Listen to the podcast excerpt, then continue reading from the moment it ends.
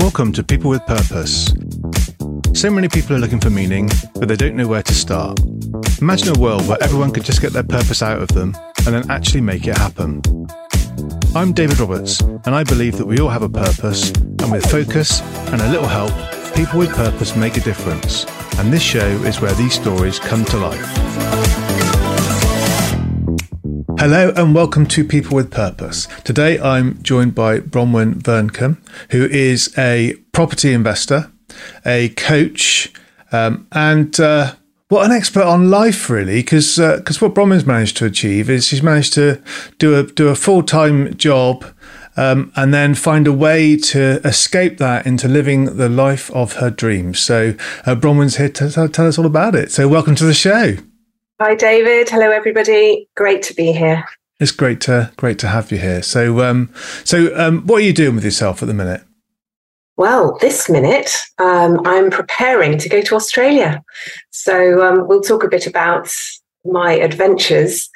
But yeah, we're going off to Australia ooh, next week to um, take part in the well, volunteer in the Bridgestone World Solar Challenge, which is a solar powered car race from Darwin to Adelaide.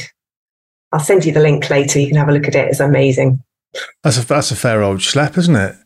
But you've not heard of that one before, have you? Do you know? What? I don't think I I don't think I have. I've been to oh, both places though, so you know, get me and all that. But um, yeah, yeah, yeah, yeah, yeah. But uh, our next adventure. Yeah. well, I suppose one thing you can be fairly certain of is there's going to be plenty of sun, especially in the middle bit.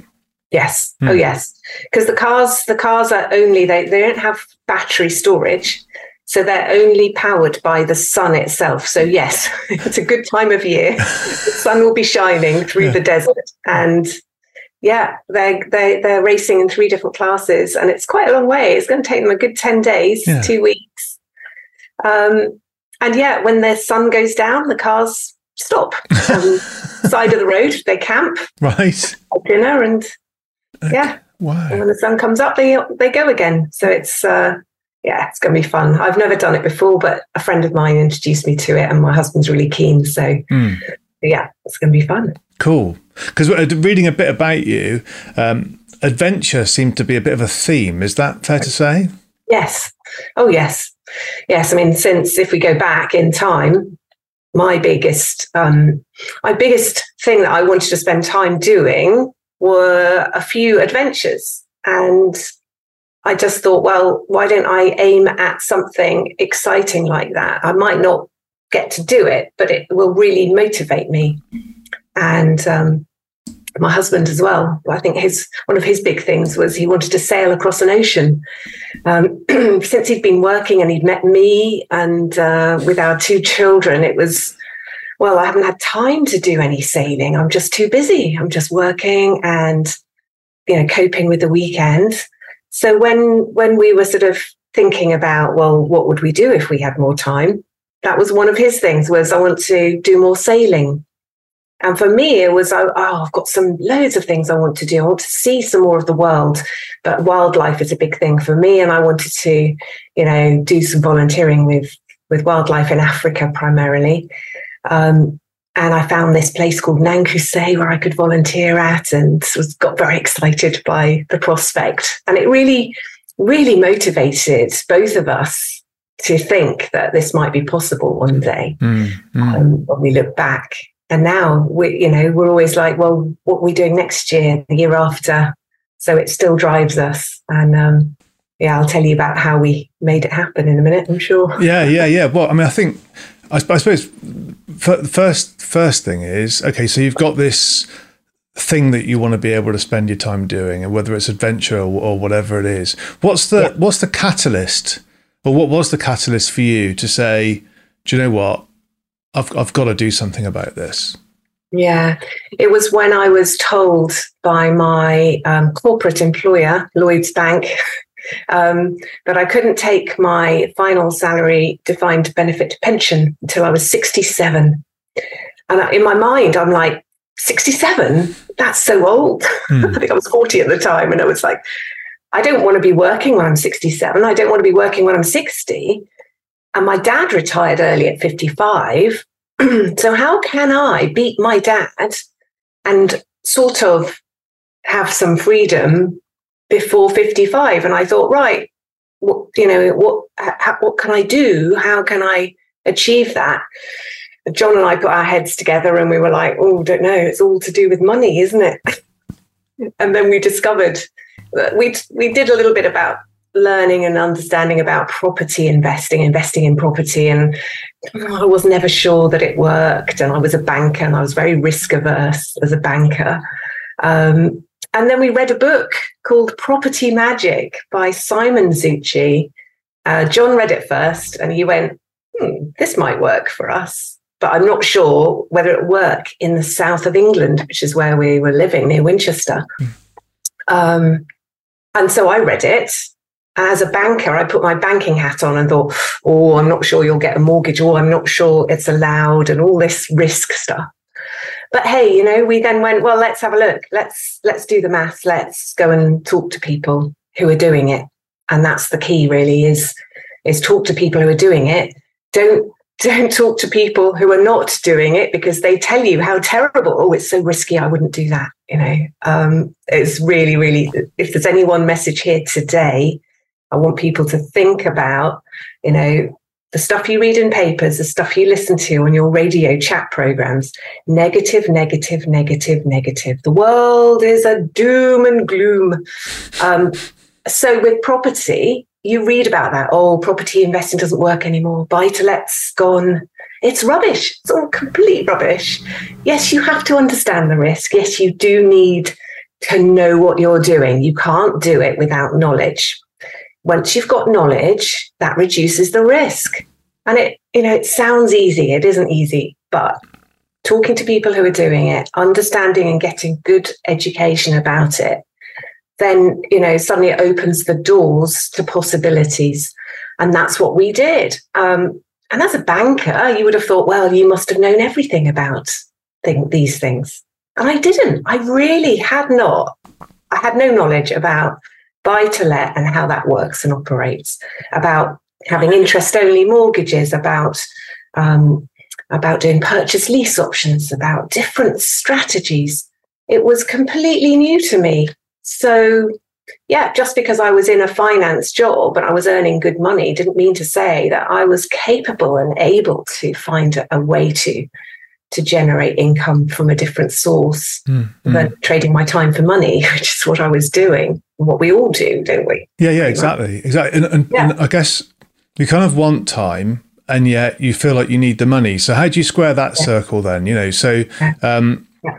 If you if you've I suppose one thing that, that that's struck me on a couple of occasions is well, you know how how easy is it to get a mortgage, uh, well maybe a second mortgage when you don't yeah. have a job. So you're going to have to do it while you're still yeah. working. So firstly, there's the time to get into it, and then secondly, then when you get to a point where you might have got into it, uh, how how do you then keep it going if you don't have a job anymore? Can you help us with that? Yes, yes, and it is. It's the dilemma for everybody as well. If I if I give up my job, that would be great, but you you really really shouldn't do it that way round. Don't give up your job first and then find freedom, find a, a new route because it's too stressful. Um, so the way that we went about it was to start the process, to start the learning. Yeah, we had to create more time, which is tricky, but my kids were older so one was at uni, the other one was at college, didn't want to know us, so that's fine. my mother, my elderly mother was living near us, so it was that was good. Yeah. Hmm. So creating time to do that learning initially, and then starting to invest and make sure that it works for you, do that learning, and then take your time. And once that money starts to come in, and you're like, you know, looking and seeing it physically going, okay, this is working, then you've got to decide at some point how much money is enough.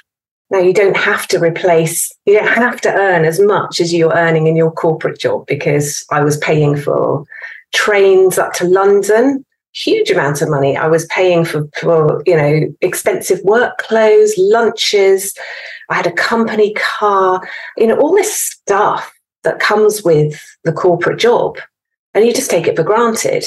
But when you start to work out, well, I don't need that, I don't need that, I don't need that, how much can I live on comfortably and continue to maybe do what I'm doing? And it doesn't have to be property, it could be investing, it could be all sorts of other other ways of of generating income. It's be, becoming self employed. Mm.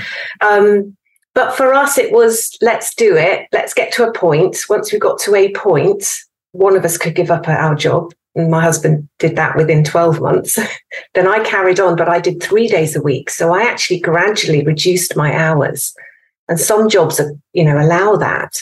And I coach people. So I do say, look, put a timeline out there. It could be five years' time. For us, it was two years where we really wanted to, you know, have stepped away. Um, but yeah, in the following year, I, I finished my corporate job, but we didn't have to achieve as much as we were getting in our corporate jobs. The tax is different, etc. So, you know, that's another challenge for people is to honestly stand back and say, well, how much do I need to earn before I could give up my corporate job? And uh, you know, in some ways, it's actually not a lot. it depends where you live, but you know um, depends what you want. You know we're not material people. We don't need you know the latest gadgets. We don't need a big car. Um, you know so we you know we we sort of reflected on what would life be like if we weren't working. And it's wow it's really refreshing. Mm. i think a lot of people think about the lottery don't they? Oh if i won the lottery i'd do this. That's like well yeah that's is that reality? Yeah. the, statistics on that are so far removed. But if I can say there are ways of of creating an income that mean you don't have to do your nine to five every every day. Um, and it and it's not a scam either. Mm. It's just about understanding. Yeah. Yeah. So when you were contemplating making this move then and putting this plan together, yes. What were the um, sacrifices that you thought you might have to make? And then how yeah. how then looking back on that maybe 12 months later did you look back on those sacrifices mm. yeah yeah uh, the it was all about time how do we create the time to do the learning to do the doing to take it taking action with the the the, the work that we were doing and we went we we sort of signed up to do a course because for both of us being so busy um, going on a course on a regular day you know it was it was once a month but then it was coaching once a week. That gave us that drumbeat of right it's happening it's going to happen we're definitely doing it. Otherwise to be honest i probably would have you know just just played around with it. It wouldn't have worked. Mm. but you know we're all different aren't we? Um, i know what motivates me and certainly you know having having something in the diary was important. So we had to clear the decks clear the diary. I stopped reading newspapers. I stopped watching television. Um, my social life disappeared for probably a good 12 months to be honest. And we had to tell our friends and family that you know well we're doing this thing.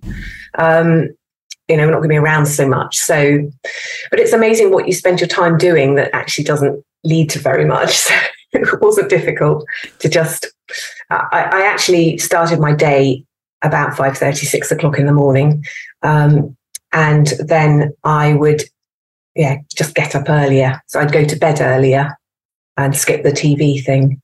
Um, but there were yeah there were lots of little sacrifices but at the end of the day we were both doing it together. So it wasn't if it was just me mm. it would be tricky i think. Yeah. But my husband and i were doing it and the kids knew. Um, yeah, they just thought it was a fad. I think. cool.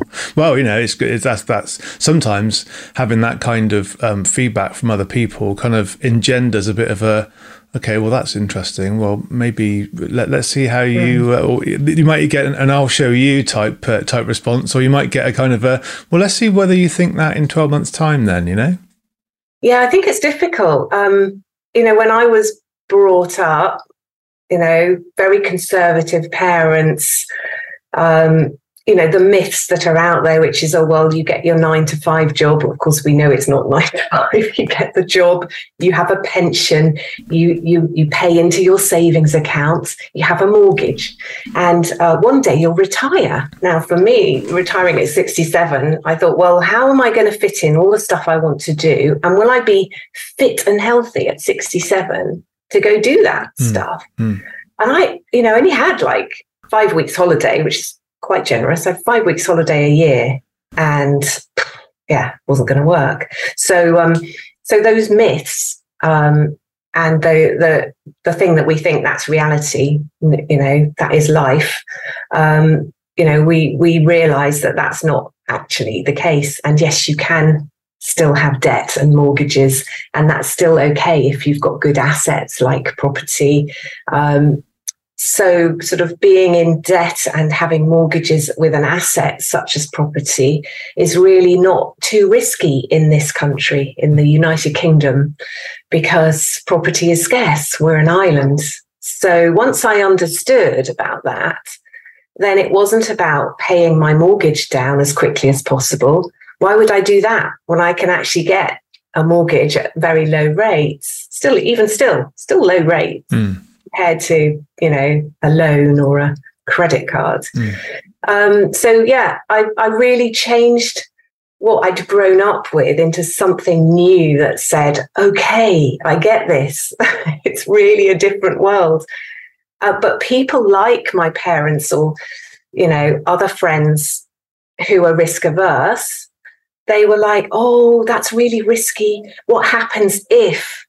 And so, as long as you've learned enough to understand what happens if I can counter that, you know, and I understand that the risk is actually very low and I can manage it, then, you know, you, you have to almost ignore it.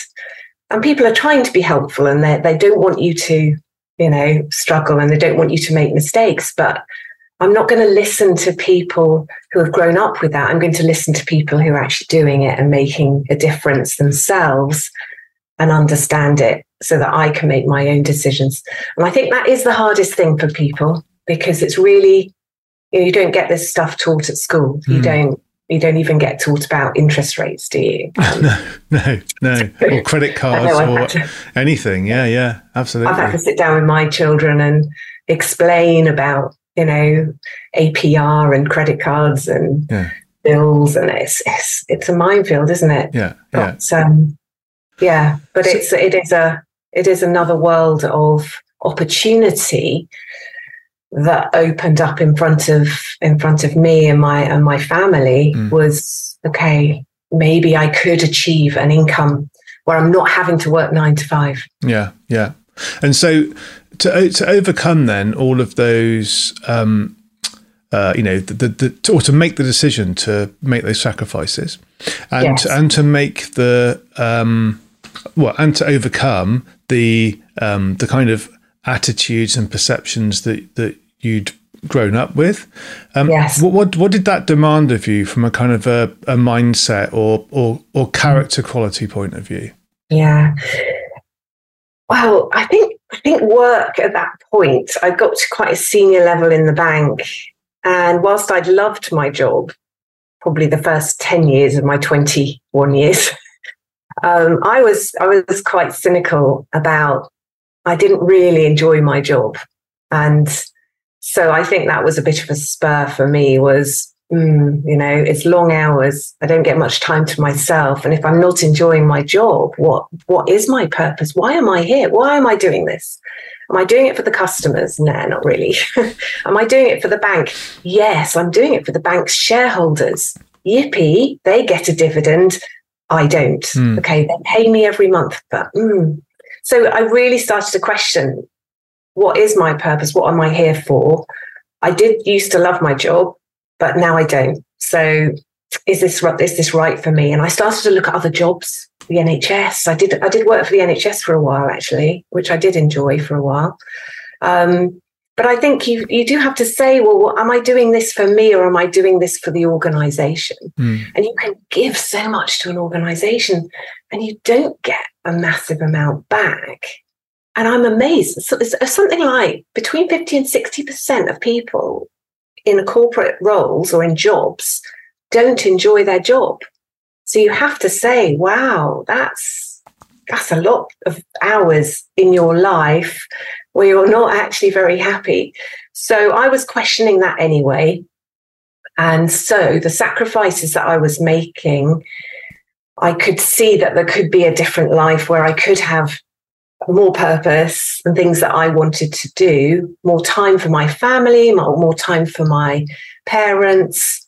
Um, and I started to visualize that. I'm a visual person. I started to, I had background to my phone was this cheetah place. Um, I started to really imagine what that could be like. So I don't think it was sacrifice, really.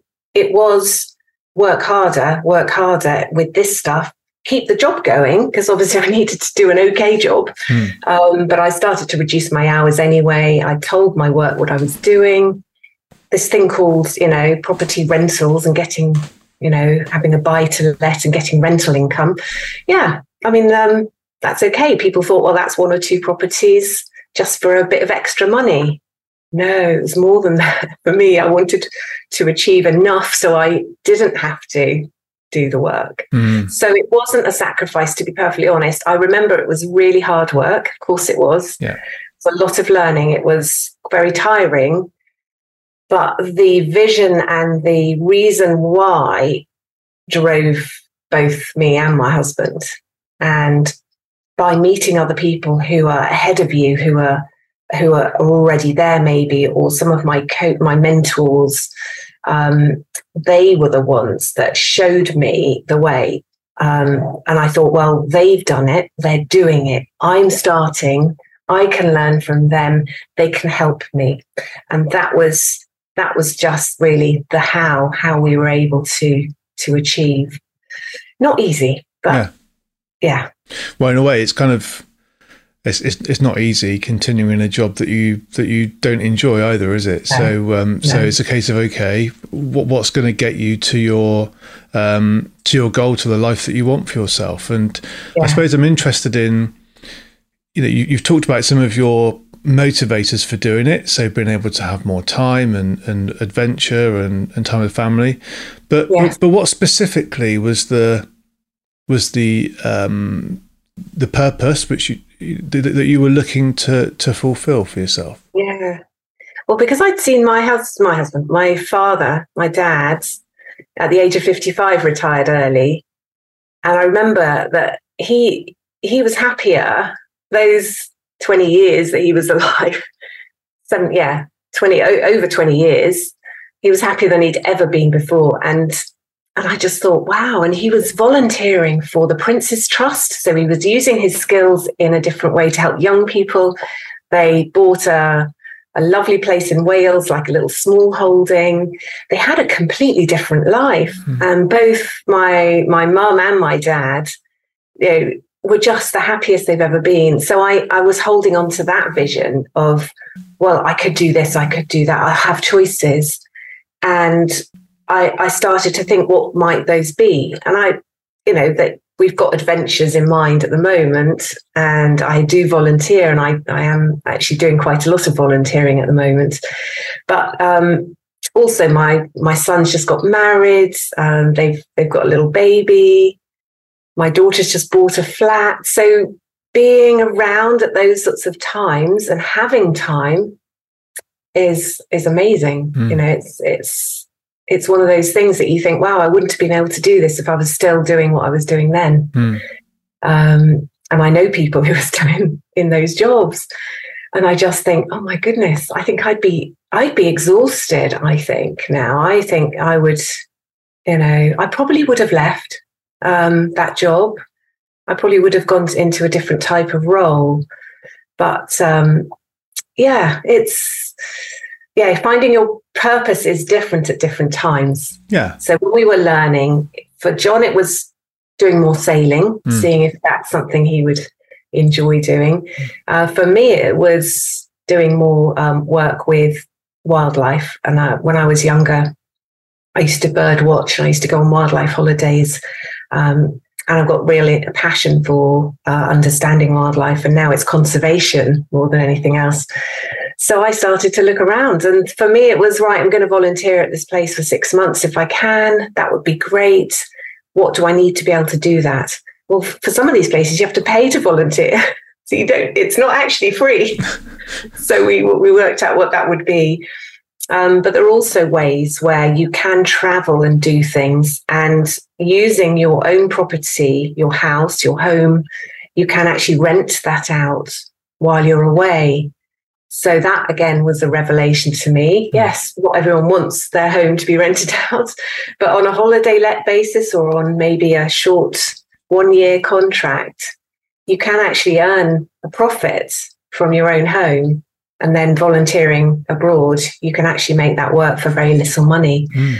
Um, yeah, so once you've discovered that that's a possibility, it opens up more more um, more doors as well. Mm. So yeah, yeah, that's fascinating. That yeah, and and so from your point of view now, then sort of fast forward to today, um, mm. you've talked about lots of lots of things that you do volunteering that speak to your your your values and and all that, which sounds sounds great. Uh, and off to Australia, which also sounds great. Um, yes. But um, but but what's how how do you um, get money coming in now? What so what what what's your um, property um, situation, investment situation yeah. look like, um, and and how how much time does it does it consume for you now? Yeah. So we've got um, we've got seven properties that are rented out on a multi-let basis, where they're houses that we've converted to um, houses of multiple occupation, a bit like student um, properties, where you share. You're sharing the um, facilities in terms of kitchen and communal areas, and then you've got your own bedroom, and usually you've got an ensuite as well.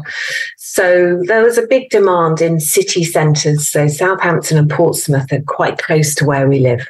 So we created that as a strategy. We have now have seven of those, but the first year we actually bought two, or we bought two houses, converted them to HMOs, and the income from those are much higher than if it was a single let. You know, if you buy a house and rent it to uh, a couple or a family, you know, we probably get probably more than double the profit from a, a, a house uh, of multiple occupation.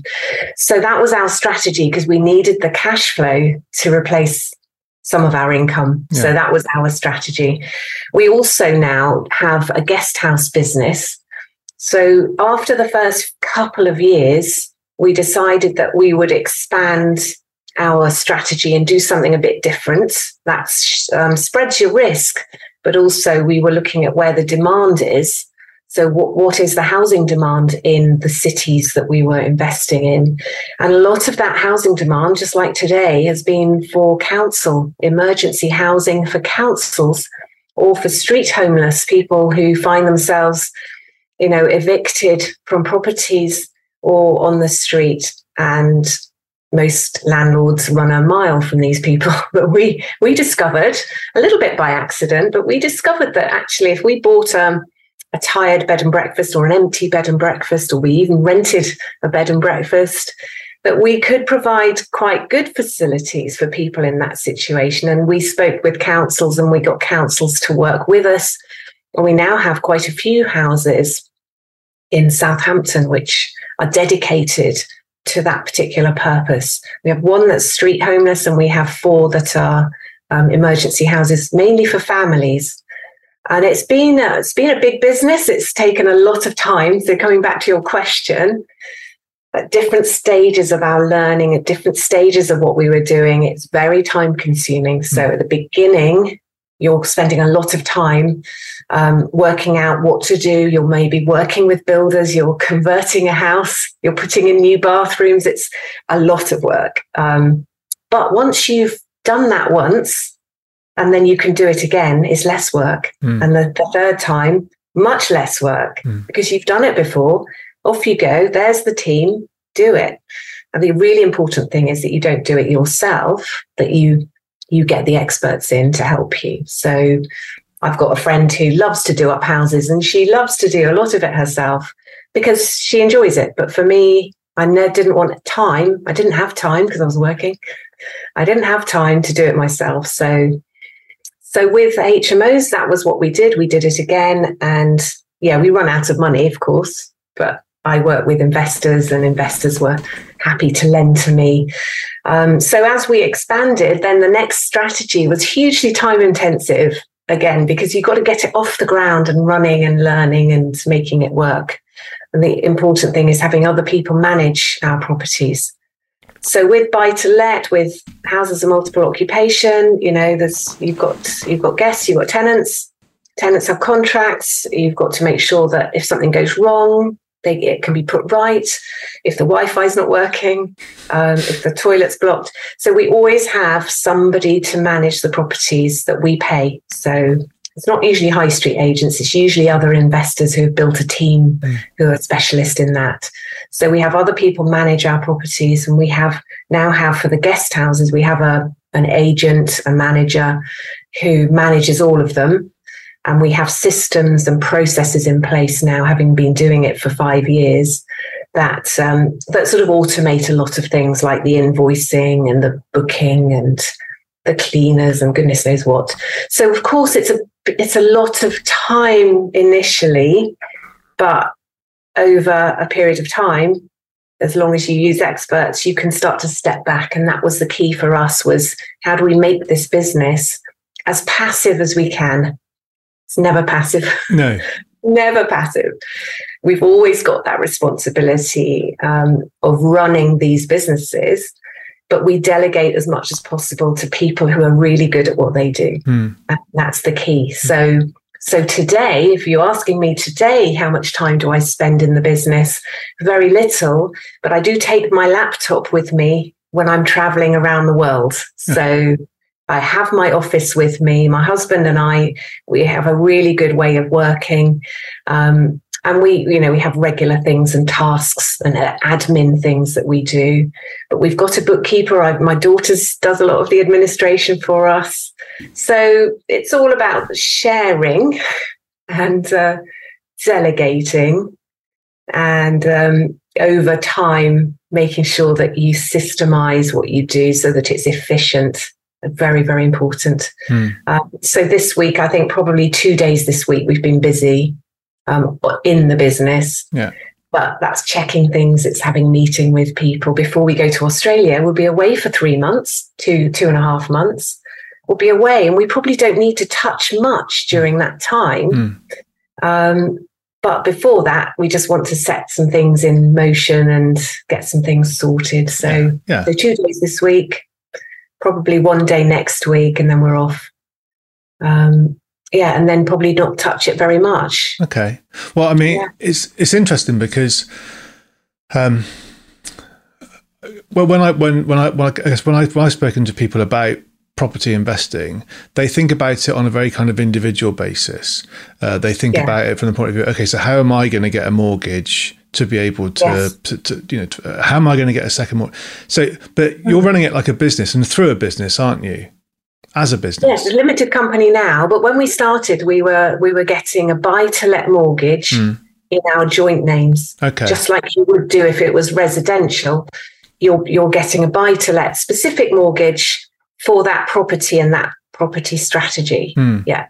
And how would you advise people to, uh, to to go about doing it today? So, would you advise people to take that route, or to, or to just to go straight in and set up a company and do it as a business?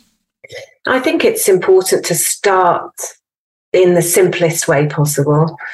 Um, you do need to understand how the tax works and how how being a landlord what what it means. Um, and when you start out, it's much easier for banks to lend to you if you are an individual or a you know joint because it's less risky so I wouldn't necessarily suggest you go straight to a limited company and, and get going in that way because you'll be spending money unnecessarily. You've got to do bookkeeping and it's quite onerous and quite scary. So keep it really simple to begin with, I would suggest. Mm.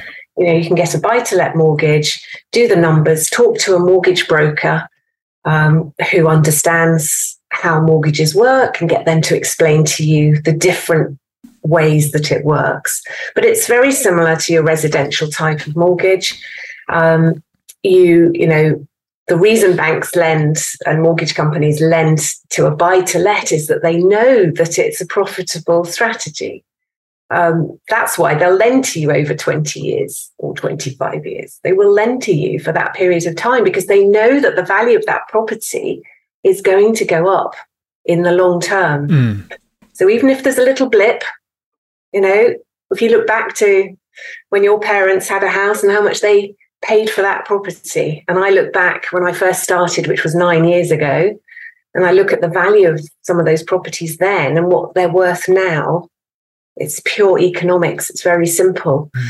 So, so getting a buy-to-let mortgage is not difficult. You do have to have a deposit, however. Mm. So the twenty-five percent deposit generally, um, you can you will have to find in terms of cash so if you if you've got some savings, that's that could go into that. Um, we had friends and family that also were investing with us and help making that a bit easier later on. The other thing is also thinking about your home. What equity have you got in your house? Um, that's where I started was to take some of that equity out of my home and use that as a deposit for my buy to let for my investing. And that that's fine you know. It went against my dad's advice which was pay your mortgage down. Mm. but the bank were happy to lend me more on my home because i was working. They they were happy to lend because the value of the house had gone up. I'd had it 10 years. Yeah. Value had gone up so, because the value had gone up, my mortgage was down here. They were happy to lend me more on the mortgage so I could take that money out and use that as a 25% deposit on another property. Mm. So, it's it sounds scary. Oh my goodness, I've got more debt. But the debt is on a property that's going to go up in value in the long term. So mm. Mm. That's the way to think about it, really. Yeah, and also um, it's the it's the I mean the economics of it are I suppose that if it, if it's going to cost you say five percent, but you're going to be able to yeah. earn eight nine percent on that, then then yes. potentially yeah. you're you're going to be in in profit. I suppose you need to yeah. you need to know that you're going to have people in there paying the rent, otherwise that profit's going to quite quickly turn into a loss, isn't it? So how That's can you right. how can you get the confidence that that you're yeah. not going to end up stuck with a property with nobody in it? Yeah. So you've got to do some research around location. Where's a good place to be renting property? So, you know, it would be quite cheap to buy a property in the middle of nowhere. it could be in, you know, mid Wales or something. It would be very cheap to buy a property there. Wow, I can buy a four bedroom house for the same price as a two bedroom where I live. But how many people want to rent a property in the middle of the countryside in Wales? Not many. So that's not going to work. So you need to find an area where there's high rental demand and you need to find an area where property prices are not hugely high. So you're not going to be buying in the most expensive part of a city, but you're going to look at those places where the property prices are perhaps a little bit cheaper, maybe on a bus route where, where you can afford to buy it, but also there's a high rental demand. So there is a little sweet spot in every city, probably two or three sweet spots. And that's where you've got to do your research and start to understand do those numbers work? It's harder in London. It's harder in the south of England. But my first property was um uh, was a um, well, it still is. I've still got it. It's a flat above a shop in Winchester. It's a maisonette. Um, it's ex council, so it's in a council block, right in the middle of town. No parking. First one we bought, we thought, okay, Will people want to rent it? Yes. Students want to rent it. You've got young workers want to rent it. They can walk to work. They can walk to the train station. Definitely demand. And we talked to estate agents in, ta- in the town and said, well, tell me a bit about the market here. You know, what's the rental likely to be if we were to buy something like this? And they were brilliant because they, you know, they wanted to sell houses. Mm. So they were really good at explaining how it works. Yeah. Um, so yeah, I would I would do the research, find out the area, for me, it was important that it was somewhere close to, to where we lived mm. because I wanted to be able to look at the property and actually kick the tires, as it were. Mm. But I do know people who are buying in South Wales, who are buying up in um, Leeds, Nottingham, but they know generally they know the city. So, you know, they, but they'd have to go up and just check quite often, I would think, just mm. to make sure they were happy. Um, but yeah, there's a lot of research to do, a lot of knowledge to learn. But the it comes down to the economics, as you said. You mm. know, it's purely that we are an island. Our population's going up hugely, and we're not building enough houses. Yeah, we read about that every day. So the market for for buy to let has gone up hugely in the last ten years, mm. and it's not it's not leveling out because we're not building. Yeah, yeah. So um, you know, it's sad, but I think our whole market is changing here. I think many, many more young people are happy to rent hmm. and not buy. Yeah. And you know they can't afford to buy initially, so yeah, that's the way it is. So, so I'm interested in why, why, why is it that we're hearing in the news that that, that so many landlords are looking to to bail out of being a, a, a, a well, being a landlord now? What, what's happening yeah. there? Yes, a lot of landlords maybe have been in the in the investing game for 20, 30 years. They're probably getting a little bit older and quite often they've built their portfolio up over 10, 20 years themselves, but they haven't necessarily kept up with things like tax. Um, some of the, you know, maintenance maybe needs to be done. Um, their mortgages, maybe they um, they've increased their mortgages and they've fixed them. And so there's a number of things there. The first one is tax. Over the last few years, this new tax regime has come in where if you if you've got um, buy to lets in personal names, um, you can't offset the mortgage interest against your profit. So actually, over time, that their profit has gone down if they've been fixing their mortgage rates, and mortgage rates we know have gone up in the last 12 months, um, and their mortgage has doubled in some cases, that they haven't allowed for that and they haven't necessarily, you know, suddenly they're not making as much money. Um, and then there's the fear thing about the government's going to make it harder. There's uh, things, there's lots of rules that we have to have as landlords, lots of rules. And they're, they're, very very good rules you know the fire safety health and safety.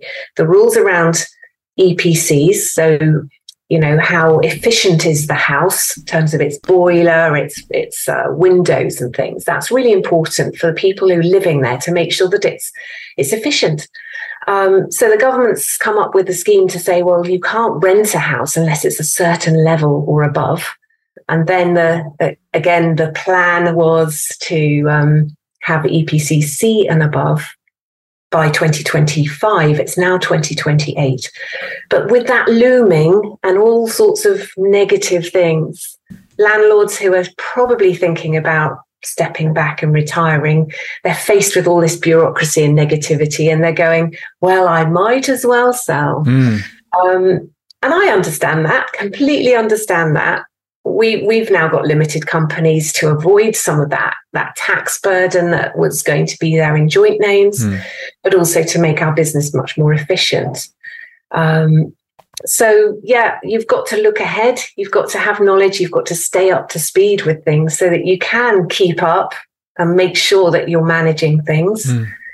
I assumed my mortgage interest would be 6% with any of my deals because that's what my mentor told me, yeah. taught me, and that's what I teach. Yeah. If my mortgage is 6%, and none of my mortgages are that high, yeah. if it's 6%, does it still make a profit? Yes, great. Then that will work. Mm. But a lot of people are like, oh, well, it's really hard to find good deals. Mm. It is if you haven't got knowledge, it is hard. Yeah.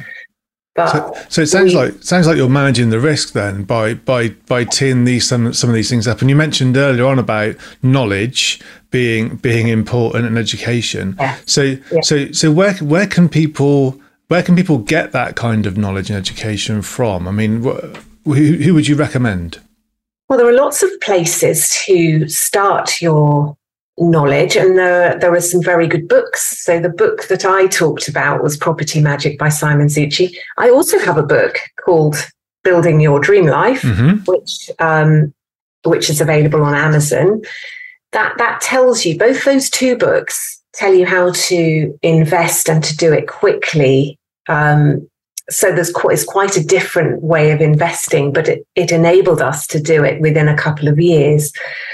Most landlords out there, especially the ones that are selling, have built it up over 20 years because they've got a lump sum, they've inherited some money, maybe they've you know taken extra mortgage out of some of their properties and they've done it the slow way mm. over a lifetime if you like. Yeah. So um, other places to learn would be the national land residential landlords association okay. so the nrla mm-hmm. They have got very good courses quite often they're online as well but as the National Association, very, very trustworthy about information that they produce. So that's a really good place to start, and it won't cost you very much money. Now, I went to numerous little one day courses to find out who should I learn with, and you get bombarded of marketing. So shop around. Mm. Never pay by credit card on the day of going to one of these seminars. Always stand back and think about it. And certainly don't borrow money to do a course. Okay. So you've got some cash and um, you can shop around, find out who does courses locally. Just be very, very careful. Mm. Yeah. Do your due diligence. Yeah, yeah. Well, I've I've read your book, and uh, it's um it, it's so, so easy to read. I um I've, I really found it easy to read, and it kind of yeah. I love I love in there. There's there's different case studies um the of, of different different things you can do, and um, yeah. yeah. it just kind of opens your mind up really, and it, it kind of I think I might I might have read it over the course of three days, just kind of just picking up and putting yeah. it down. So it's very easy read. Yeah, very easy, very structured. It's very very much the way that I think. but it also gives you those examples and those examples you know because people people read books and it sounds too good to be true and you go oh well it's just they've just they've just said that because they're writing a book. Mm. whereas i wanted to actually show you the numbers. Here are the real numbers. This is what we spent. This is what the income is. This mm. is the rental. Yeah. and explain it very very clearly and uh, yeah, I think people love the fact that it's real and all our problems that we had along the way as well. Um, you know, you do come across these problems, but you know, you get through them with advice and support, and you get through them because you, you know, yeah, you're motivated by your your reason why. Mm, um, mm, But yeah, I certainly suggest people learn with experts. You know, make sure that the people you're learning with are also investors themselves. They're not just selling courses. Mm. That's really important. Yeah. And I learned with Simon Zutshi, so um, which is PIN Property Investors Network. Okay. Um, so yeah, so I recommend them. You would you would recommend that, would you? Because I got a um, yeah. I got a uh, well. So somebody mentioned somebody mentioned it to me uh, about about a month ago actually, and um, I then went and had a look at one of Simon Zutshi's video uh, videos about um, purchase lease options because yeah. you know as, as yeah. a way to as a way to help somebody to to move on from a place that, that they want to get shot of it, but they mm. they don't necessarily want to sell it now. Um, it's probably yes. a bit.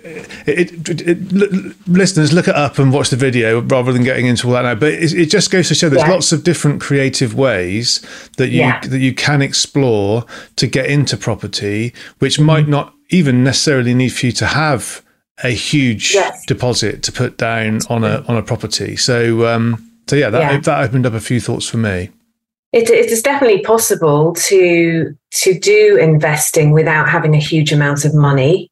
Um, it's harder, mm.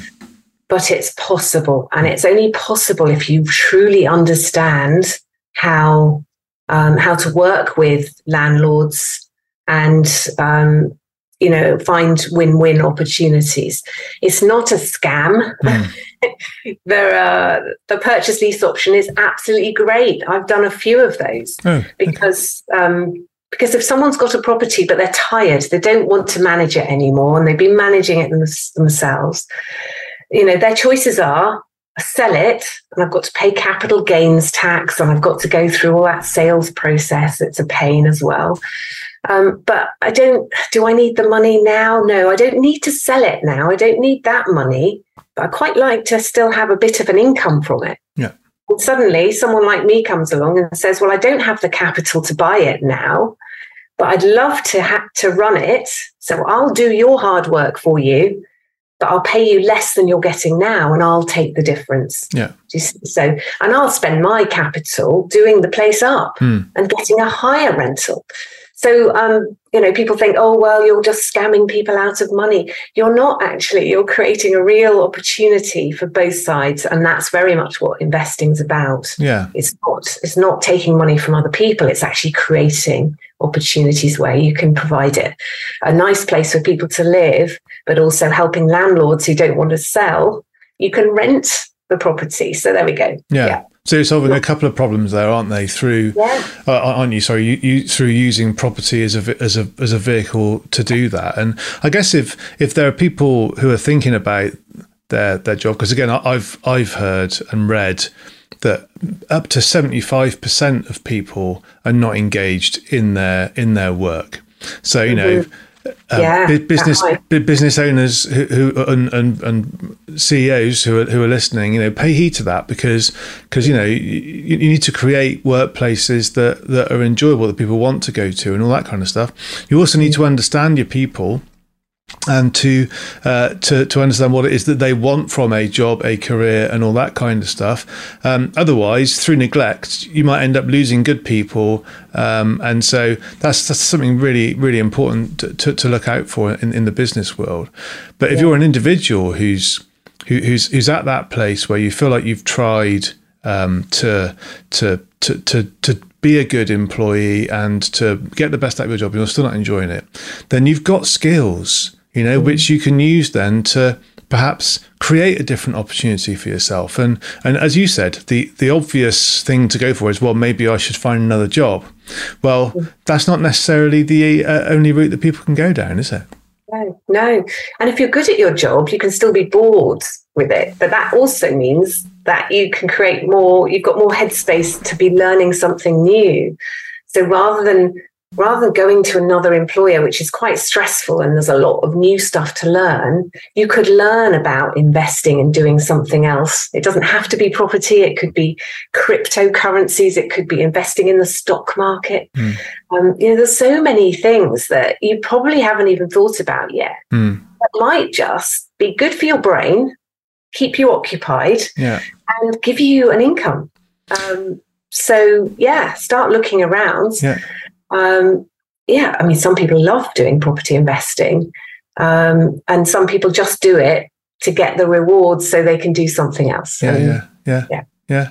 And you sound like you're a heady blend of the two, uh, which uh, which must be quite good fun. So, uh, and on on the property network side of things, yes. Um, that, so just just worth explore, exploring that a little bit because yeah. um, it sounds it sounds like quite a daunting thing to do uh, to to to go to a property network meeting uh, and not know anyone and um, and all of that. I mean, what would you say to people who've mm. who've not been to one before, who yeah. are a bit fearful of, of, of going in for the first time?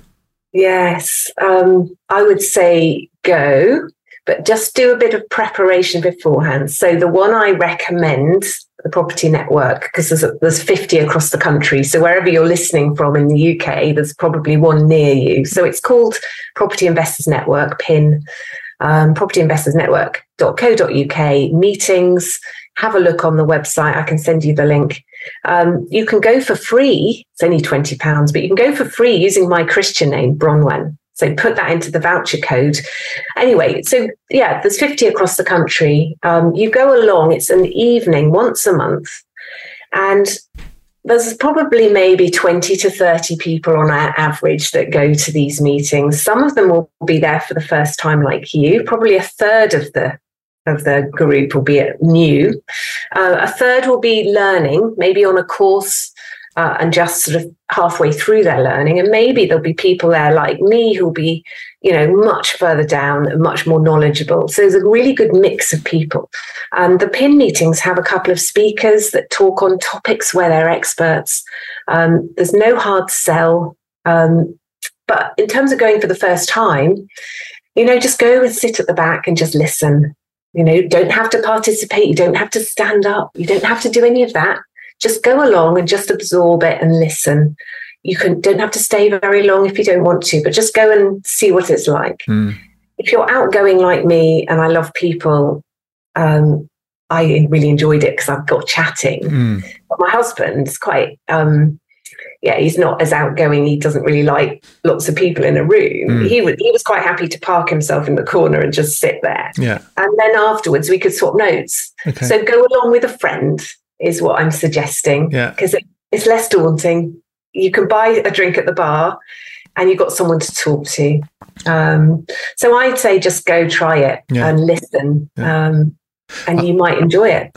Yeah, and I, am guessing because again, like I said, I've not been to one. That um, that it's the kind of place that you might meet people who might have some of the skills that you haven't got. So you talked about yeah. putting a team together before. I mean, yes. so yes. Yeah, I'm not a builder yeah, for sure. Find, yeah, you'll find you'll find trades there as well. Not mm. all the time, but you'll you'll you'll find there'll be maybe an estate agent. There's usually a mortgage broker talking about what's happening in the marketplace. Okay. There'll be an update on market rentals, probably from an estate agent. So you know you'll you'll learn a few things, but you will meet people there who have got skills. Mm. But you'll also meet people there who are like you you know because this is you don't have to be special. You don't have to know numbers. You don't have to be an expert. You just these are people like you and me and some people with no money at all who are making it work. And it's it's just amazing. Mm. you think wow how come i never knew this? Mm, so the key really with going is to just experience positive people who are doing this generally. Most of them are doing something who are understanding that they could make this work for them.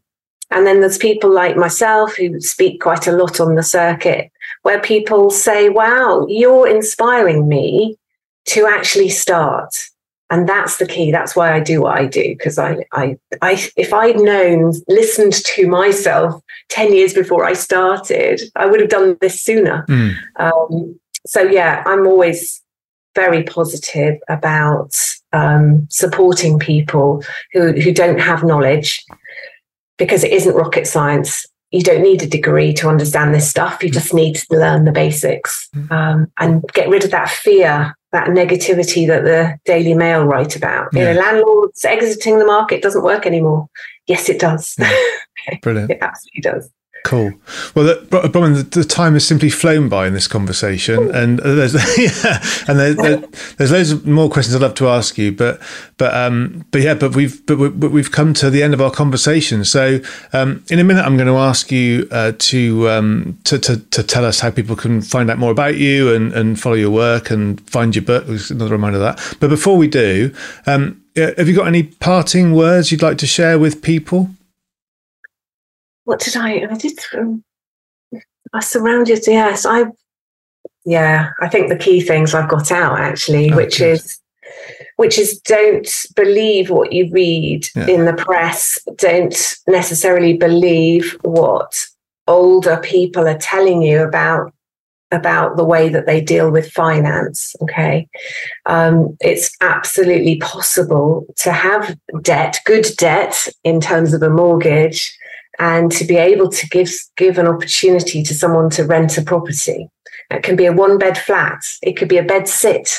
It doesn't have to be an HMO or all this other stuff. Mm. It's really, really simple.